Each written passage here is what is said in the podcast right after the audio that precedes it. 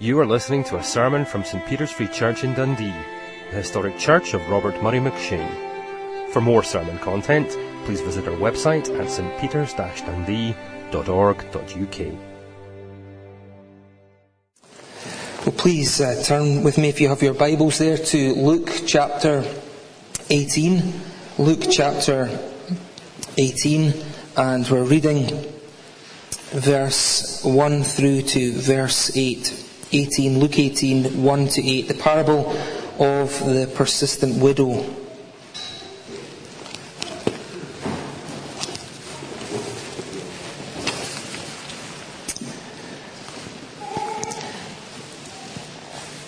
Then Jesus told his disciples a parable to show them that they should always pray and not give up.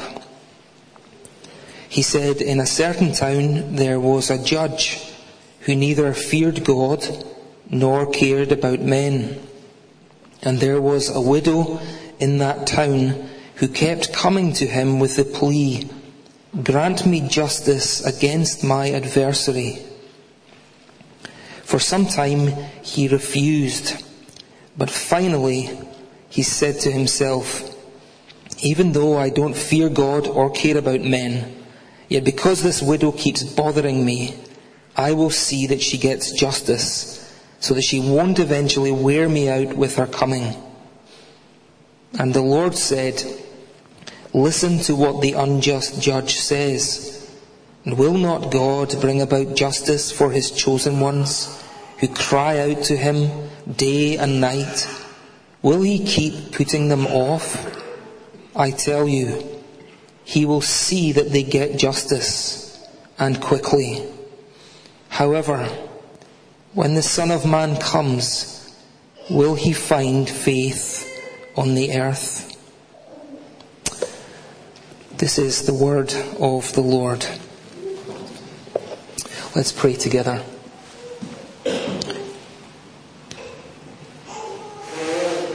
Father, we are so weak.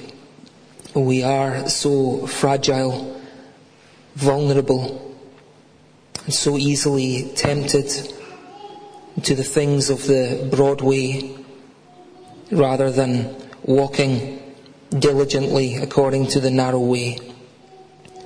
And yet you are mighty, and you are strong, and you are gracious and kind and patient towards us. For this we thank you. We confess and we acknowledge our great need of your help in our lives. We need you to strengthen us, to hold us, to carry us, to keep us and to guide us. And so come to us now, we pray. By your Holy Spirit, speak into each and every life present here this morning, that we might be changed and that we might live to the glory of of your Son's precious name. Amen.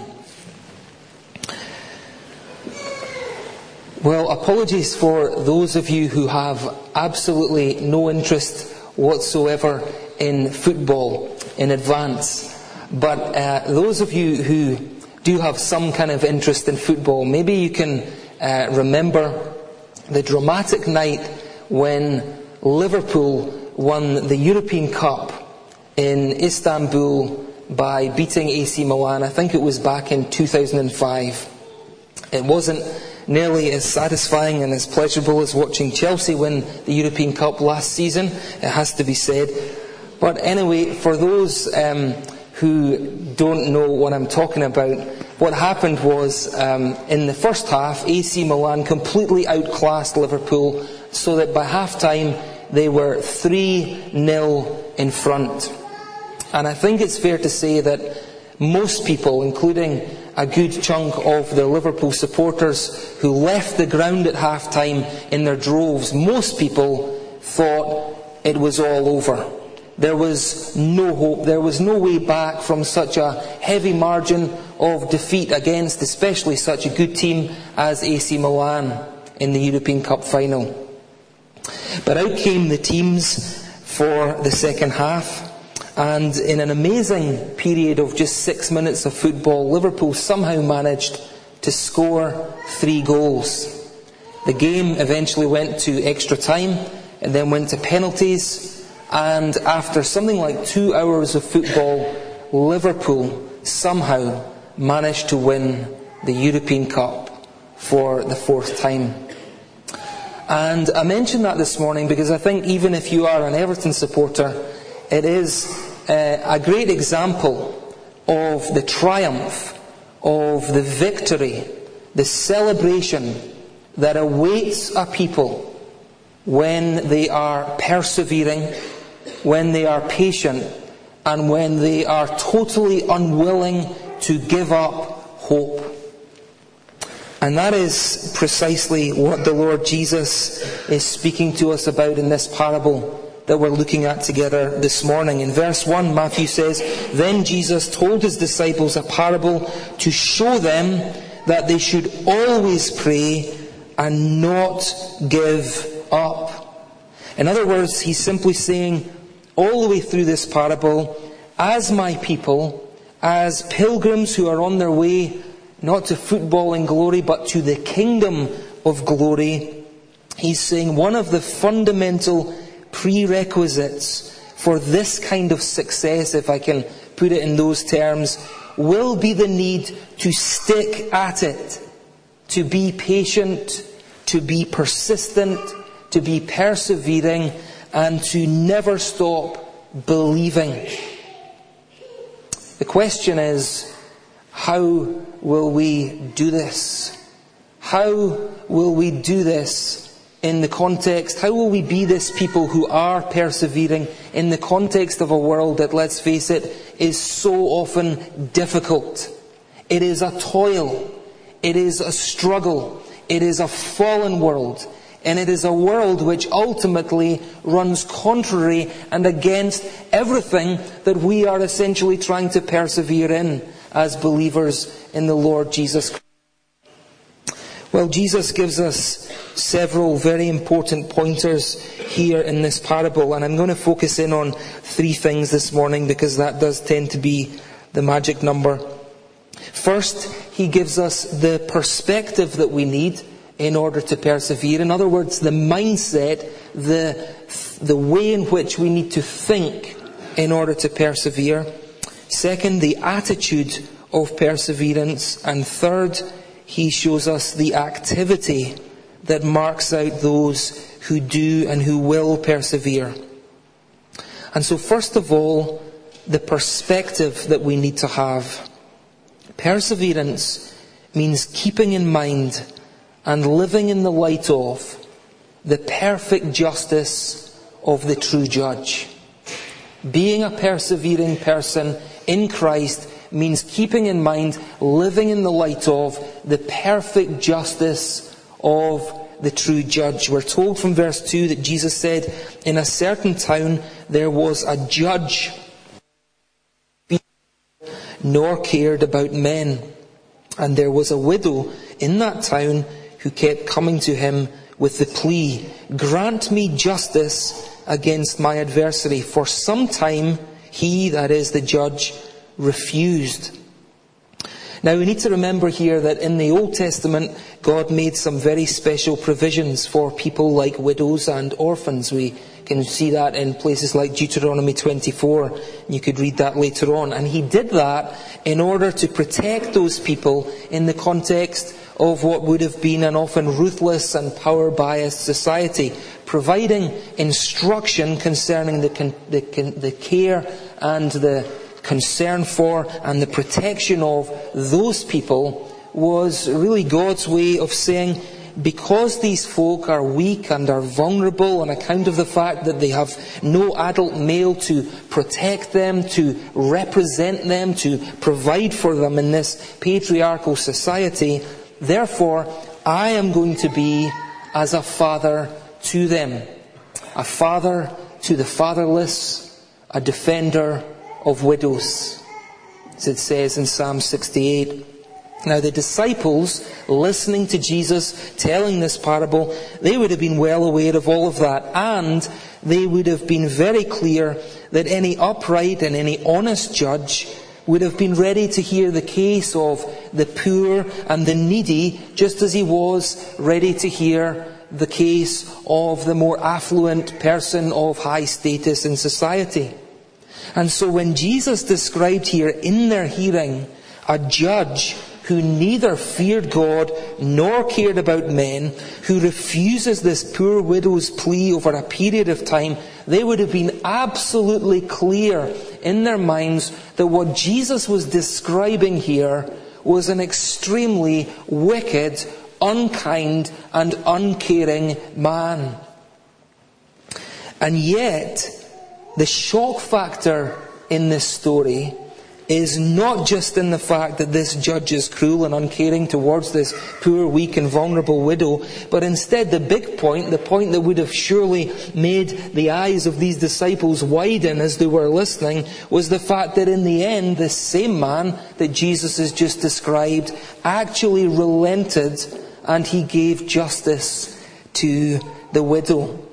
In verses four and five he says, "But finally he," that is the judge, "said to himself, even though I don't fear God or care about men, yet because this widow keeps bothering me, I will see that she gets justice." And then in six, Jesus says, "Listen to what the unjust judge says.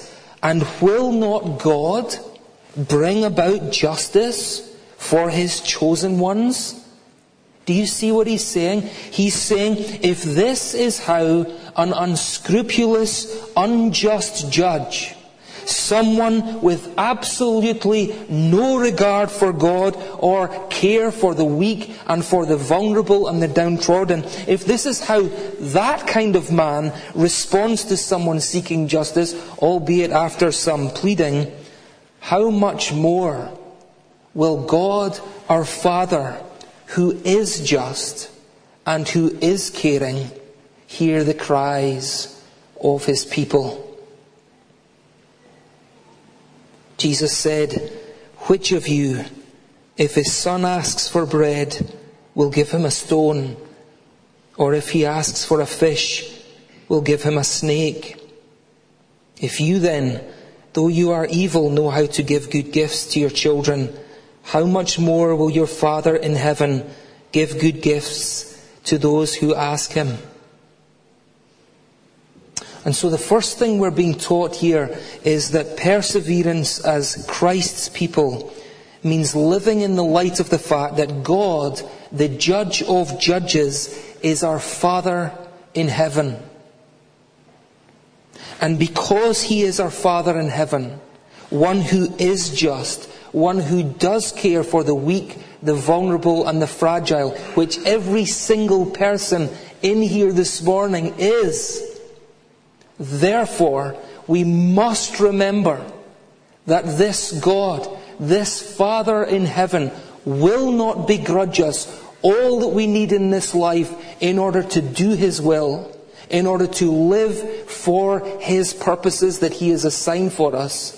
And secondly, he will not withhold from us the life which his perfect justice has already satisfied in the death of his only begotten Son. And he's saying, as people who persevere, who persevere, we must not these things. We must remember who God is and what he has done. He has signed, sealed, and secured our inheritance. And he will not withhold the fruit of that justice that was satisfied by the death of his only begotten Son, the Lord Jesus Christ, from those who love him. We must retain this perspective. We must think on these things every morning of our lives, throughout the day, when we put our heads on the pillow at night. That God is God, and God is good, and God is just, and He has, He has bought us by the death of His Son. Second, perseverance means having an attitude of patience. Patience in the face of affliction. Now clearly this is a woman who was very active in actually petitioning the judge in the story, and we'll come on to that a wee bit later. But in order to do that, she would have surely needed a great deal of patience, an undiminishing sense of hope, a refusal to give up believing that justice would come in the end. We don't know how long she had to wait. Jesus doesn't give us that detail, nor do we know the precise nature of the injustice that she was suffering under. But it's very clear that this is a woman who is having to endure. She's having to live with a situation which was not only grossly unfair, but also no doubt extremely unpleasant. And dear friends, is that not the story of our lives? Have we not had to suffer? Have we not had to endure? Have we not had to face things which are unfair, which are a real trial in our lives? And yet, what is she doing in the midst of that? Does she throw the towel in? Does she say, what is the point here? There's no way that someone so pathetic and weak and marginalized and downtrodden as me is ever going to get a breakthrough here. Not in a context where I'm up against this judge who's not only greatly powerful and influential, but he's also totally wicked. A man who have not even common decency or a common understanding of what common decency actually is. She doesn't say that. And the reason is her ongoing pleading to this judge is actually just the outward expression of a far deeper reality, which is that as long as a person is focused on and is trusting in that which is right and good and true and proper, or for you and I, as long as we are trusting in the one who is right and good and proper, and that a day of vindication is still before us, then whatever suffering and injustice we do have to face and we do have to endure in this life, we will still have that solid ground on which we can walk forward with patience and with perseverance. And you know, one of the best examples, I think, of all that we're looking at this morning comes in the book of Job, the story of Job. Do you remember what happened? Here was a man, Job, who clearly feared God, and yet God, in his perfect wisdom, he allows unimaginable suffering to come into his life. Clearly, there were things that Job got wrong. He was ultimately rebuked by God. But generally speaking, what was it that enabled this fallen, fragile human being like you and I to continue faithfully for so long, to patiently bear up despite all of the heartache and the pain and the suffering and the trial and even the provocations of his three so-called friends? And I think the simple answer comes to us in Job nineteen and twenty-five, where he said these profound words: I know that my Redeemer lives, and that in the end he will stand upon the earth. And after my skin has been destroyed, yet in my flesh I will see God. I myself will see him with my own eyes, I and not another. How my heart yearns within me. Whatever heartache and whatever trial and whatever suffering you might be facing this morning, no matter how painful and unrelenting that might seem to be, if your hope and your trust is in the person of the Lord Jesus Christ alone, then there is a day of deliverance. There is a day of vindication that is coming to you. It might take a month. It might take a year. You might even have to wait until your life in this world is over. But there is a day of perfect justice that is coming, because the Lord Jesus Christ will stand upon this earth Every single one of us will see God, the good God who saved us. We will see him with our own eyes, and he will make all things new for those who love him in Christ. What I think is very poignant here, kind of the flip side of all of this, is that we need to remember too that whilst we wait for that great day, that great day of ultimate and eternal vindication, of true, pure justice, the, we need to remember that whilst we endure and we live in the context of this world and all of its trials, we must remember that God is using this time of waiting in order to create these very characteristics into the fabric of our own lives. Romans five, but we also rejoice in our sufferings, because we know that suffering produces perseverance. Perseverance, character. And character, hope. And hope does not disappoint us, because God has poured out his love into our hearts by the Holy Spirit whom he has given us. God is not nearly as concerned about giving us what we want as he is about making us into who he wants us to be. That is always his first priority for all who are his children in Christ. And it's understanding that wider context of his purposes that we will continue with patience and with endurance and with steadfastness in the face of affliction. Okay, let's just do a wee recap here. We said, first of all, that perseverance means having the right perspective, the right mindset, one where we remember always the forefront of our minds, the justness of the true judge. Second, the attitude of perseverance is one of patience and steadfastness in the face of adversity. And third, the activity of perseverance. The activity is a life that is persistent in prayer. Persistent in prayer. Again in verse one it says, Jesus told his disciples a parable to show them that they should always pray and not give up.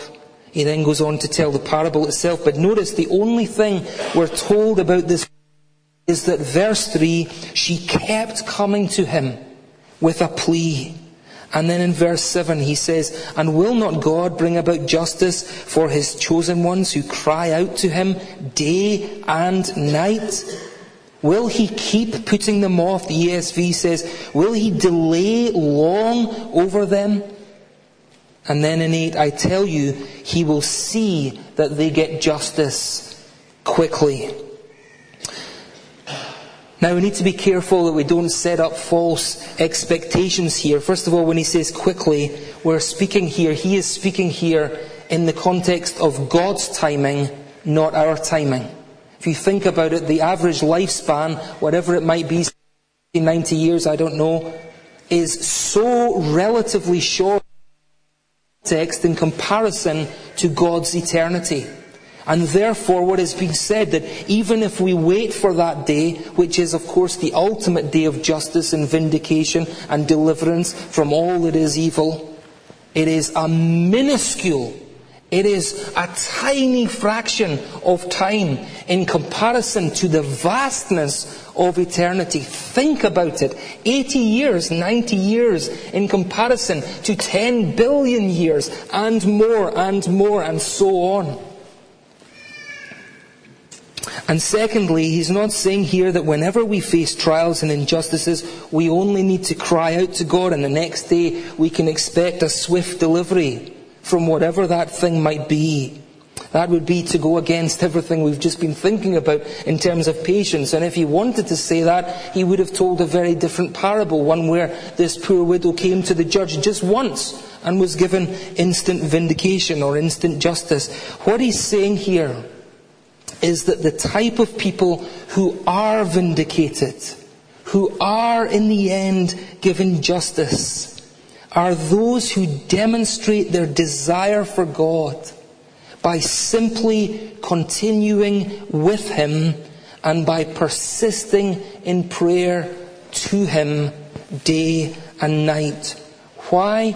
Because it is through this simple activity that we show ourselves to be the genuine people of the faith. People who will not give up, irrespective of the circumstances of our lives. We will not give up. We will continue on because we belong to this God, and we show our belonging to this God by continually depending on Him and showing that dependence in prayer day and night. And that is why he finishes in verse eight by saying, however, when the Son of Man comes, will He find faith on the earth? Clearly he's not saying here that there's a possibility that there won't be a single professing Christian on earth when He returns. What he's doing is, by asking the question, he's in a sense trying to encourage us, spur us on. He's emphasizing to us, this is what true faith looks like.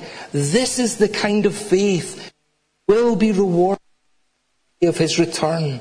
It is a faith stands firm, that continues on, that digs deep in the hour of trial, that continually cries out to Him, because we know and we are showing by doing that that all of our hope is not in this world, but it is in who He is and what He has done.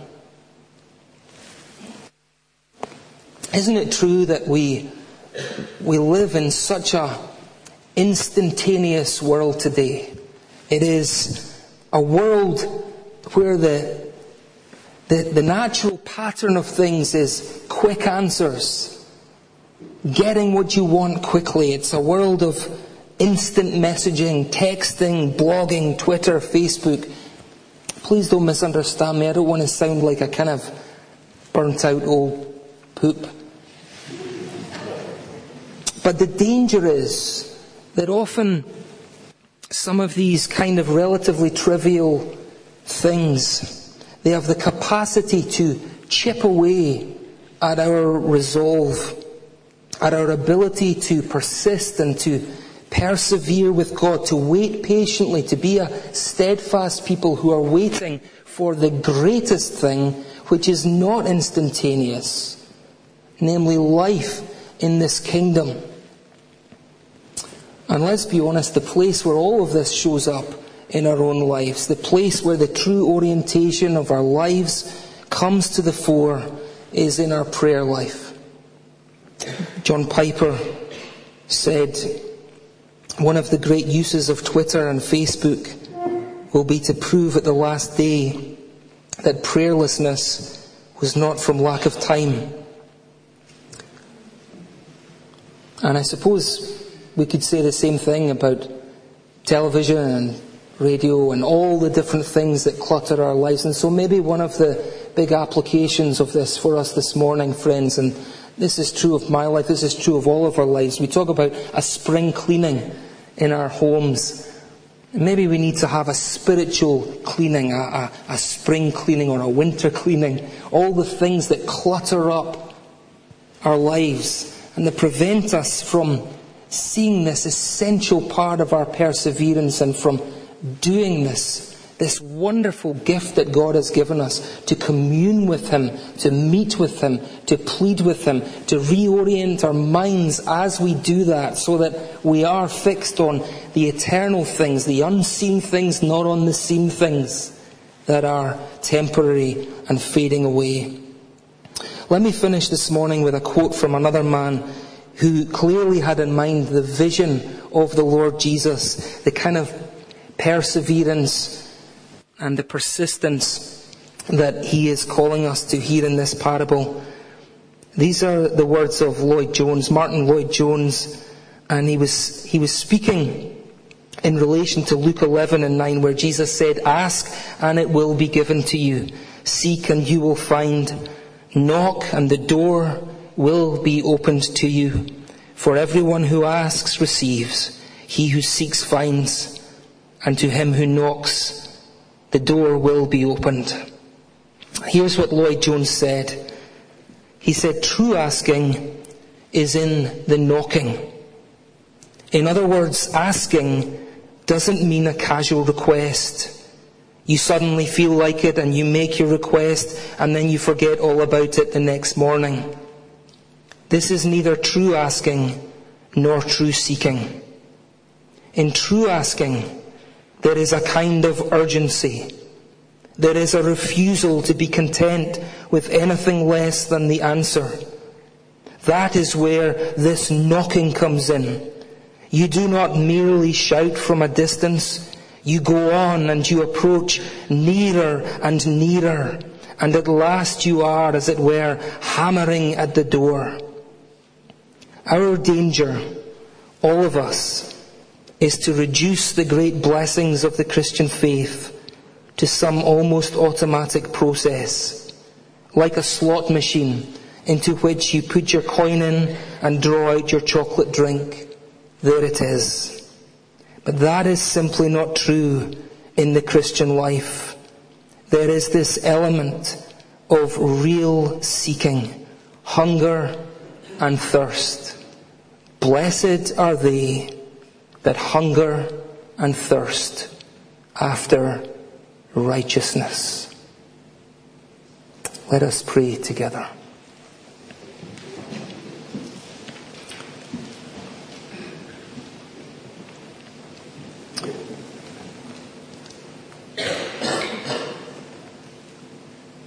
Father, we thank you for the gift and the privilege of being able to speak with you and to meet with you in prayer.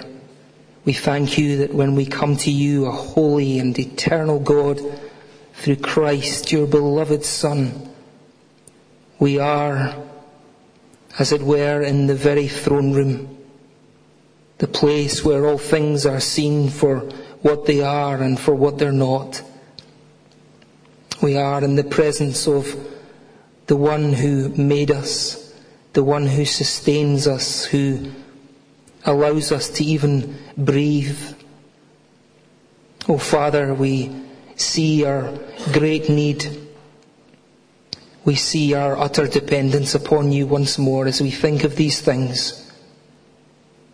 Help us, our Father, we pray, to be a persevering people. Help us, we pray, to be people who are greatly encouraged, Lord, as we remember all that you have secured for us, all that you have done for those who love you in Christ your Son, the precious blood that he shed on our behalf for the remission of our sins, dying in our place for our sins, that we might become the righteousness of God. Father, we praise you for this great gift. Help us, we pray, to keep the gospel at the forefront of our minds, and that this might spur us on, that this might grant us the spirit of patience in the face of adversity, in the face of all of the calamities of life, in the face of a world that does so often run counter to all that we believe in in Christ, and all that we long for through him when we enter into glory. Father, we think particularly this morning of those who are in that place here in church this morning, those who are in the valley, as it were, the valley of despair. We thank you, our Father, that it is often in these times that we learn life's deepest lessons, not when we're on the mountaintop of life. And yet, Lord, how hard it is. And so we pray that you would bring healing, that you would bring resilience, persistence, perseverance, and most of all, O Lord, that you would keep your people and that you would show yourselves, show yourself to each one in Christ your Son, that we might behold you, that we might hunger and thirst after you, and that we might continue with you. We ask all of this in Jesus' most wonderful name. Amen.